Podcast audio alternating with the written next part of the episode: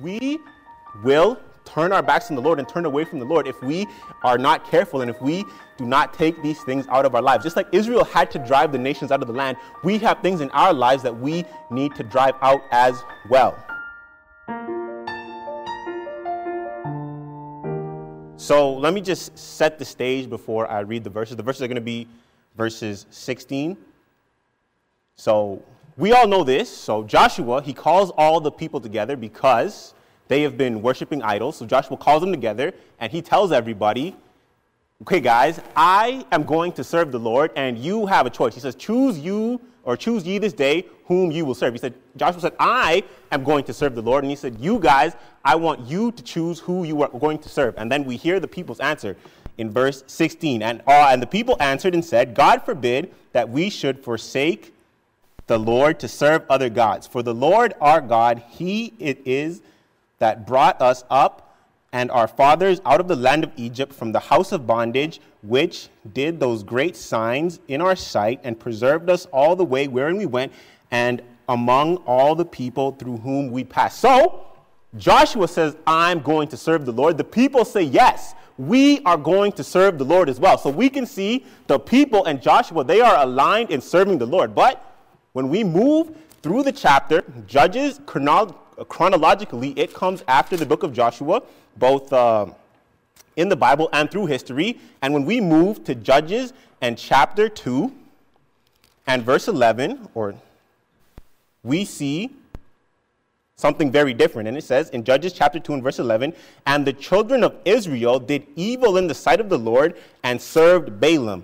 And they forsook the Lord God of their fathers, which brought them out of the land of Egypt, and followed other gods of the gods of the people that were round about them and bowed themselves unto them and provoked the Lord to anger, and they forsook the Lord and served Balaam and Ashtaroth. So, all the way back in the book of Judges, the people said, We are going to serve the Lord. But now, or sorry, in the book of Joshua, the people said, We're going to serve the Lord. But now in the book of Judges, the people, they have done a complete 180 and they have turned around and they have started worshiping other gods. They said, We are going to serve the Lord with all of our hearts. But a couple chapters later, something completely different has happened. So, what happened between Joshua chapter 2, or just Judges chapter 2, and Joshua chapter 24? And we can see that in the book. If we move back to the start of chapter 2, or sorry, to chapter 1, in Judges in chapter 1, we can see what happened. In Judges chapter 1, in verse 21, it says, And the children of Benjamin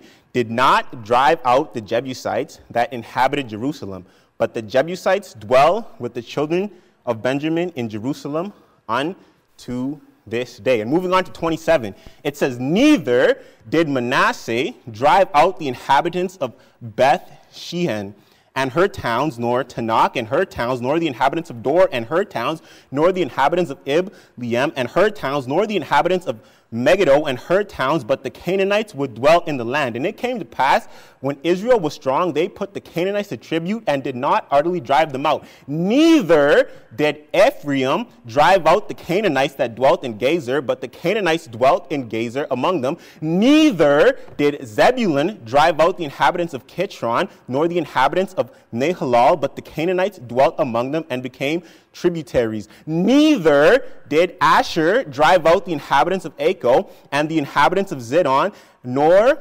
Ahlab, nor Achzib, nor Helba, nor Aphik, nor Rehob, but the Ash, Asherites dwelt among the Canaanites and the inhabitants of the land, uh, for they did not drive them out. Neither did Naphtali drive out the inhabitants of Bethshemesh, for the inhabitants of Bethanath, but he dwelt among the Canaanites the inhabitants of the land, nevertheless, the inhabitants of Bethshemesh and of Bethanath became tributaries unto them. And the Amorites forced the children of Dan into the mountains, for they would not suffer them to come down into the valley. But the Amorites would dwell among, would dwell in Mount Heres, in Ajalon, in Shaalbim. Yet the hand of the house of Joseph prevailed, so they became tributaries. You see, the children of Israel did not drive out the inhabitants of the land. And that is very significant. And we'll just take a word of prayer and then we will continue. Dear Lord, I just want to pray that you would be with me and that you would fill me with your Holy Spirit and just help me to preach what you want preached, dear Lord, and to communicate what you want communicated. And I pray that at the end of this message, you would be honored and glorified. And I pray this in Jesus' name. Amen. So when we go back to Joshua chapter 24, we can see that Israel, they were gung ho in serving the Lord. They wanted to serve the Lord. They were fully committed to serving the Lord. But after not driving out the inhabitants, in Joshua chapter 2 and verse 11, we see a completely different Israel. They have completely turned their backs to the Lord. They have denied serving the Lord. They have done evil in the sight of the Lord. So this is well, the, the Israel in Joshua chapter 24 and the Israel in Judges chapter 22 are two completely different nations. One wants to follow the Lord, and one has completely turned their back to the Lord. And in the middle of that, we can see that Israel, they were given a task, and they did not complete that task fully. Instead of completely driving out the nations around them, they only went halfway. They decided that they were going to make them tributaries instead. And we can see going halfway, if we turn to 1 Samuel in chapter 15, we can see another example of this. And this example was King Saul. He did the exact same thing. In 1 Samuel chapter 15 and verse 9, it says, But Saul and the people spared Agag and the best of the sheep, and the best, or spared Agag and the best of the sheep, and of the oxen, and of the fatlings, and the lambs, and all that was good, and would not utterly, utterly destroy them, but everything that was vile and refuse they destroyed utterly. So, Saul, instead of completely following the Lord, he decided that he was going to go part way because he thought that he could do a little bit better. And the Israelites, they decided the same thing here. They said, you know what? What if instead of completely driving the nations out, we make them tributaries instead? Now, this sounded like a great idea because when they are tributaries, they pay tribute to Israel. They pay money to Israel. Now, that sounds like a great idea. To me, that sounds like a great idea. I'm guessing you're thinking that sounds like a great idea too, but that was a terrible idea because we can see the end result of it was that Israel, they ended up completely turning their backs on God. Now, why was that? That because they didn't drive them out, why did they turn their backs on the Lord? And we can see that Israel made three decisions of destruction. You see, the entire Old Testament is a warning to us that if we don't follow the Lord and we keep sin in our lives, we will turn our backs, or we will turn our backs to the Lord and walk away from Him. We can see that all throughout the Bible. We can see character after character after character. We can see the example of the nation of Israel. They started following the Lord, but they would turn their backs to him and they would turn away from him. And that is a warning to us. If we are not willing to follow the Lord, or if we only go halfway, or if we decide that we know a little better than God, the end result will always be the same. They have been different characters all throughout the Bible, and I just want to jump ahead a little bit and give you another example of the wisest man in the Bible. If we know King Solomon, we know that he was the wisest man. The Bible says that there was none wiser before him and there was none wiser after him. But what was the result of King Solomon's legacy? He turned his back away from the Lord too. And we can see that in 1 Kings and chapter 4.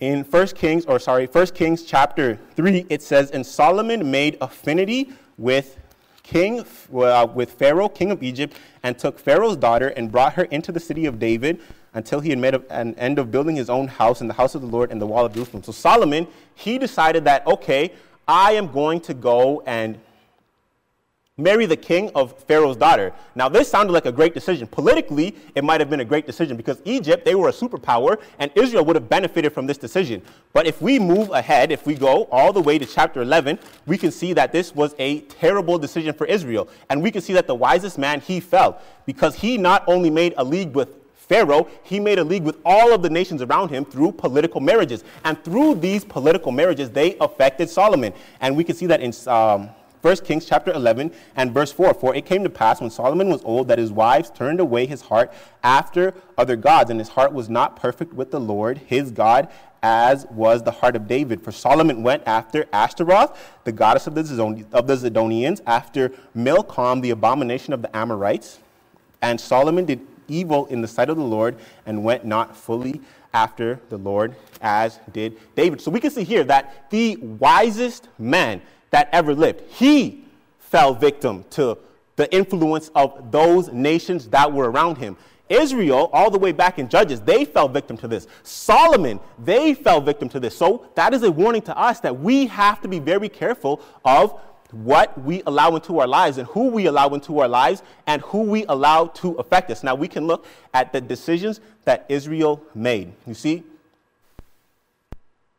when we went through chapter 1, we saw that Israel, they failed to drive out nations. And we can look at that application and we can apply that to our own lives. Now, I don't know specifically your situation, but the Holy Spirit knows. You know, as I'm preaching, the Holy Spirit is bringing things to remembrance. He is letting you know things in your life that you need to drive out. And we can look at Israel's example and we can see that they failed to drive things out of their lives and that affected them negatively in the long run. And there are things in my life, and there are things I'm guessing in your life as well, that we need to drive out or they will affect us and they will lead us to destruction. Ultimately, Israel ended up um, Israel ended up getting led to destruction. And the same thing is going to happen to us. We will turn our backs on the Lord and turn away from the Lord if we are not careful and if we do not take these things out of our lives. Just like Israel had to drive the nations out of the land, we have things in our lives that we need to drive out as well. But it's not only driving things out. We don't just stop there. We have to put good things back in, or we have to replace what we drove out with good things, with spiritual things. If we go to uh, Luke chapter 11, I just want to give you a really quick example.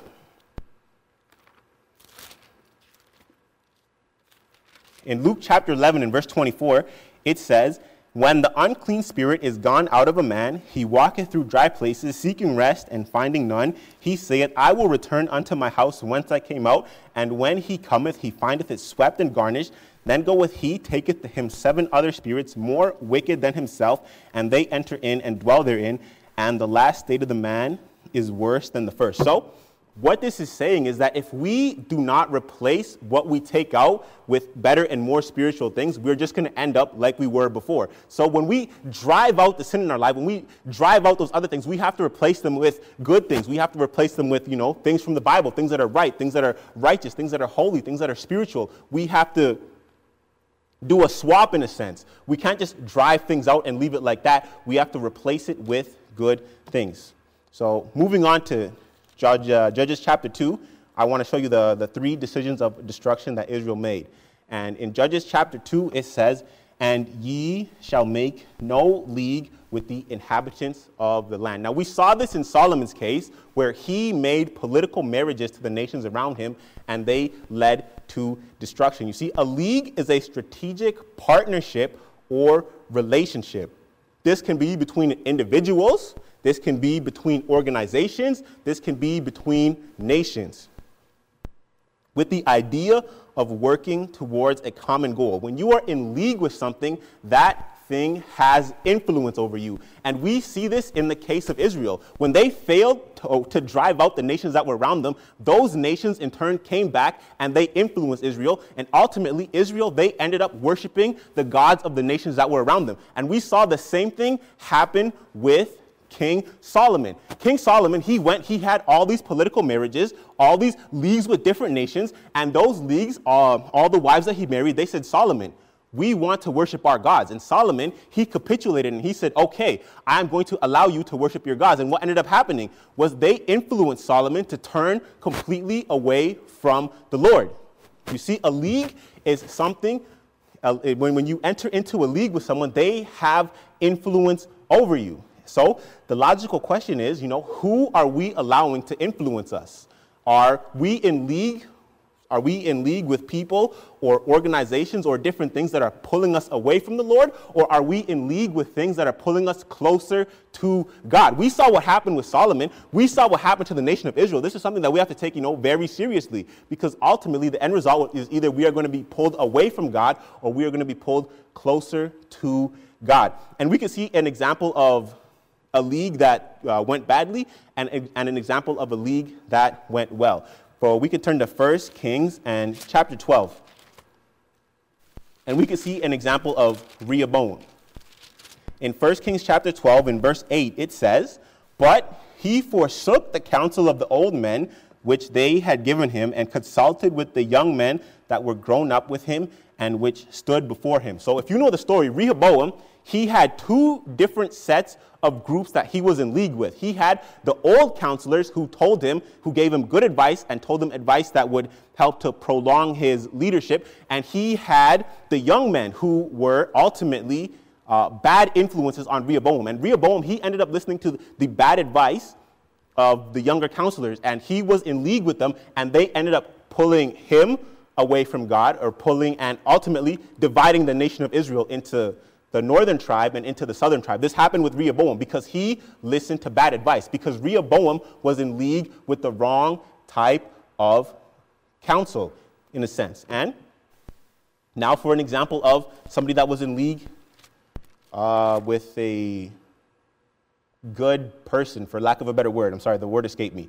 But 1 Samuel chapter 9 and verse 5.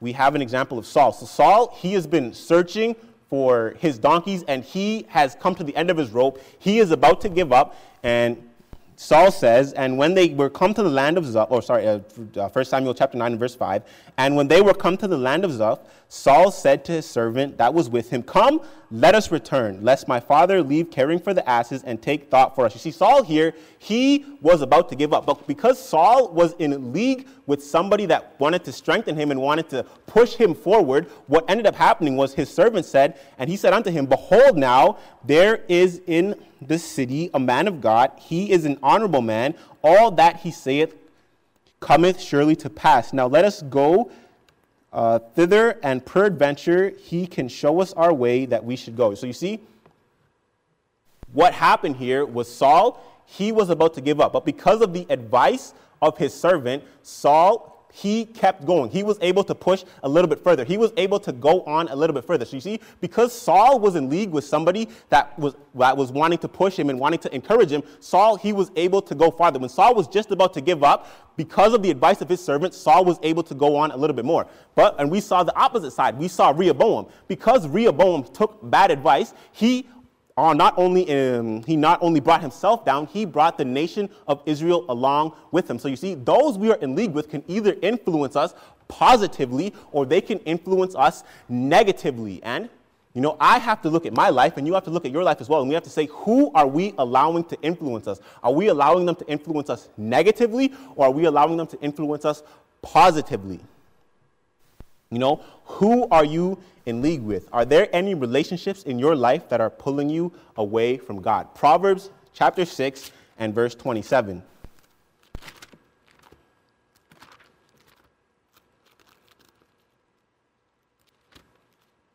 Proverbs 6:27 says, "Can a man take fire in his bosom and his clothes not be burned?" So you see, if we allow negative influences into our lives, we are going to be burned. Because we cannot play with fire and expect to come out unscathed. And second point, first we had and or first we had make no league with the inhabitants of the land. And second we have ye shall throw down their altars. In judges 2 and verse 2 it says ye shall throw down their altars. You see today we don't worship physical idols. I doubt any of you go home and you know you have a, or you're struggling and you know with a shrine at home. None of us really struggle with that. We don't go home to our shrine and we say, "Oh, you know, God, I, I really don't want to bow down to the statue." That's not something that we struggle with. That's something that may, they may have struggled with a long time ago. But we don't struggle with physical idols today. Today we struggle with idols of the heart. These are idols that we have in our lives that you know might not necessarily be physical things, but things that we allow ahead of God, things that we allow into our lives to take, uh, to take first place in our to take first place in our lives, things that we allow ahead of God. And Matthew 7, or Matthew chapter 7 and verse 3.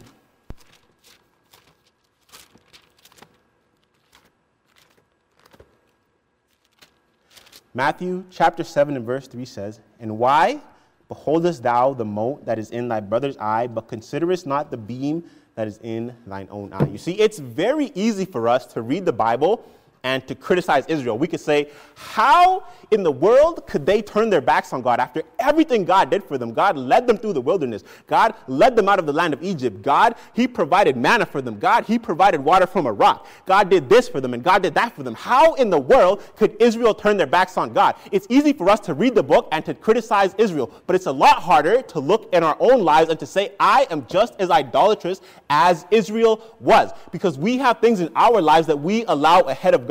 And I don't know what that is for you, and you don't know what that is for me, but we have the Holy Spirit. And the Holy Spirit, like I said before, He brings things to remembrance. And if there is anything the Holy Spirit is bringing into your life that you are putting ahead of God, that is something that you need to take care of. That is an idol in your life. It might necessarily not necessarily be a physical idol. It might be more an idol of the heart or more or, or something else. I don't know exactly what that is, but the Holy Spirit, He will show you. And if that's something that you have allowed ahead of God, that's something that you need to take care of. Because we can see all throughout the Old Testament, Israel, they struggled with idolatry. They struggled with physical idols. They would keep going back and they would keep putting things ahead of God. And that's something that we struggle with too, you know. We have things in our lives that we struggle and we want to put ahead of God. We have things in our lives that we think are incredibly important that we want to put ahead of God. But we have to trust God. We have to let it go and we have to trust God, you know, that God is sufficient, that God is, you know, above all else, that God is, He is enough for us. And we have to put God first in our lives. See, is God really first in your life? You know, we need to admit it, we need to throw down the idols, and we need to put God back in the position that He belongs. And moving on. So, first we had Ye shall make no league with the inhabitants of this land, and ye shall throw down their idols. And lastly, we have, Ye have not obeyed my voice. Israel, they didn't obey. You see, obedience is a result of faith. In Hebrews, in chapter 1, we have the biblical definition of faith, and I'm sure it's a verse that you guys have heard many, many times.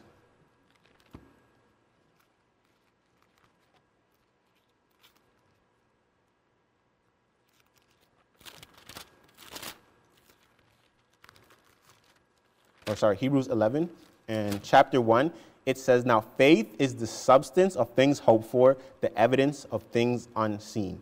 What does that mean? It means faith is believing before you see the result. That's what that means. Faith is believing before you see the result. You see, Israel, all throughout the history, they struggled with unbelief and they struggled with disobedience. When we stop obeying, it is because we have stopped believing God and believing His word. You see, it is one thing to say that you believe God and that you trust that He answers prayer, but it is another thing entirely to persist in faith, knowing that God will answer your prayers. See, in Mark 9 and verse 24,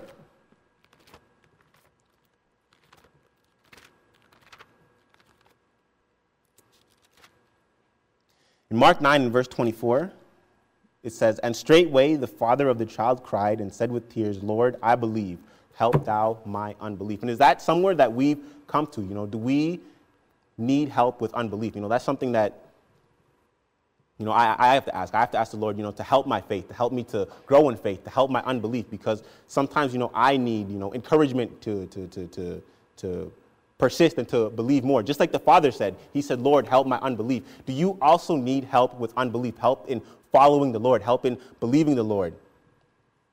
You know, have you stopped obeying the Lord? Have you stopped believing the Lord? Have you given up praying for anything? See, all throughout Israel's history, they struggled with disobedience and they struggled with unbelief.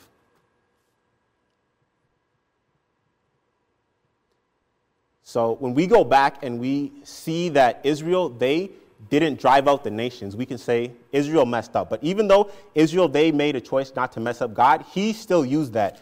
In uh, Judges chapter 2 and verse 21, it says, I, this is God speaking, I also will not henceforth drive out any from before them of the nations which Joshua left when he died, that through them I may prove Israel whether they will keep the way of the Lord to walk therein as their fathers did, keep it or not. You see, God, He took a situation that was bad and He said, okay, I am going to prove Israel.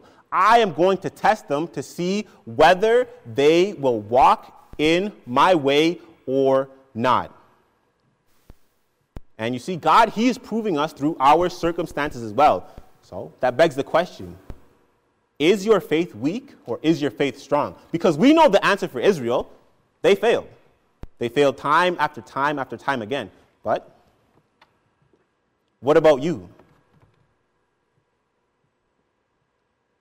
And we have to ask. So, God, He wanted to prove them that whether they will keep the way of the Lord. So, what is the way of the Lord? In Deuteronomy chapter 5 and verse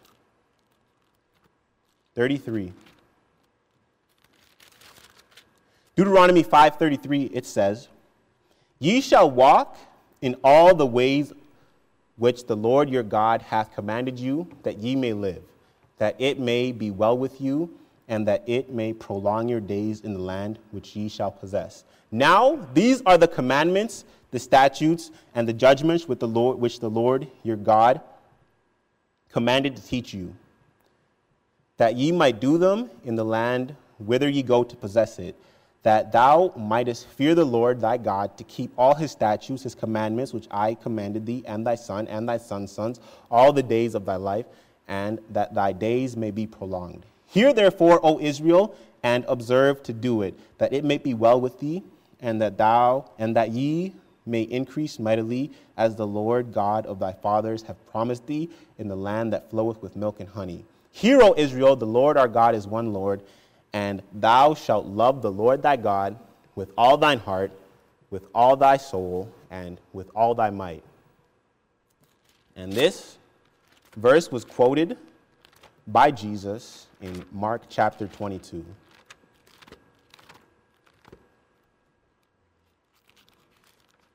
And, oh, sorry. I put the wrong reference.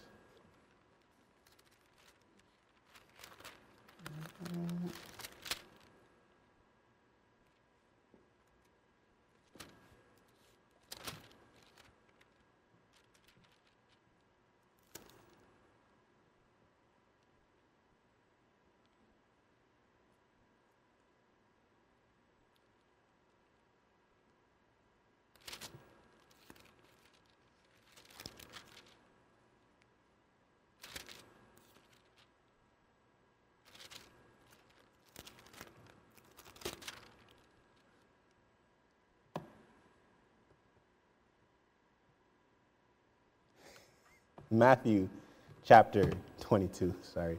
Matthew chapter 22, verse 37. And Jesus said unto them, Thou shalt love the Lord thy God with all thy heart, with all thy soul, and with all thy mind. This is the first and great commandment, and the second is like unto it Thou shalt love thy neighbor as thyself. On these two commandments hang the law and the prophets. So, walking in the way of the Lord means loving God and it means loving our neighbors. So that begs the question what is love? Now, love is a word that it's used in a lot of different contexts and in a lot of different ways. But the way that I define love, or the way that I see the Bible defines love, is in the parable of the Samaritan in Matthew or Luke chapter 10 and verse 30.